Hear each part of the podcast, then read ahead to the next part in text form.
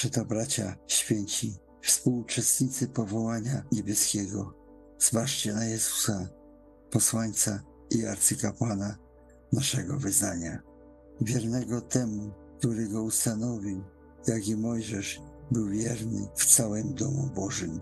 Uznany on bowiem został za godnego o tyle większej chwały od Mojżesza, o ile większą cześć ma budowniczy od domu, który zbudował. Lecz Chrystus jako Syn był ponad domem Jego, a domem Jego my jesteśmy. Jeśli tylko aż do końca zachowamy niewzruszenie ufność i chwalebną nadzieję.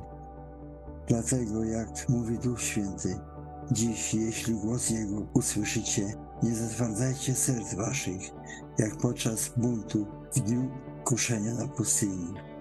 Baczcie, bracia, żeby nie było czasem w kimś z was złego, niewierzącego serca, które by odpadło od Boga żywego.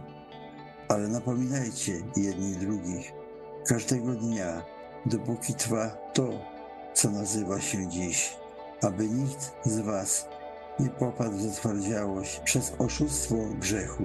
Staliśmy się bowiem współuczestnikami Chrystusa, jeśli tylko aż do końca zachowamy niewzruszenie ufność, jaką mieliśmy na początku.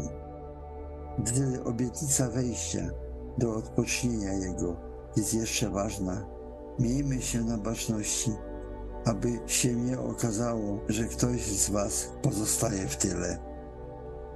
Starajmy się tedy usilnie wejść do owego odpocznienia, aby nikt nie upadł, idąc za tym przykładem nieposłuszeństwa, bo Słowo Boże jest żywe i skuteczne, ostrzejsze niż wszelaki miecz obosieczny, przenikający aż do rozdzielenia duszy i ducha, stawów i szpiku, zdolne osądzić zamiary i myśli serca.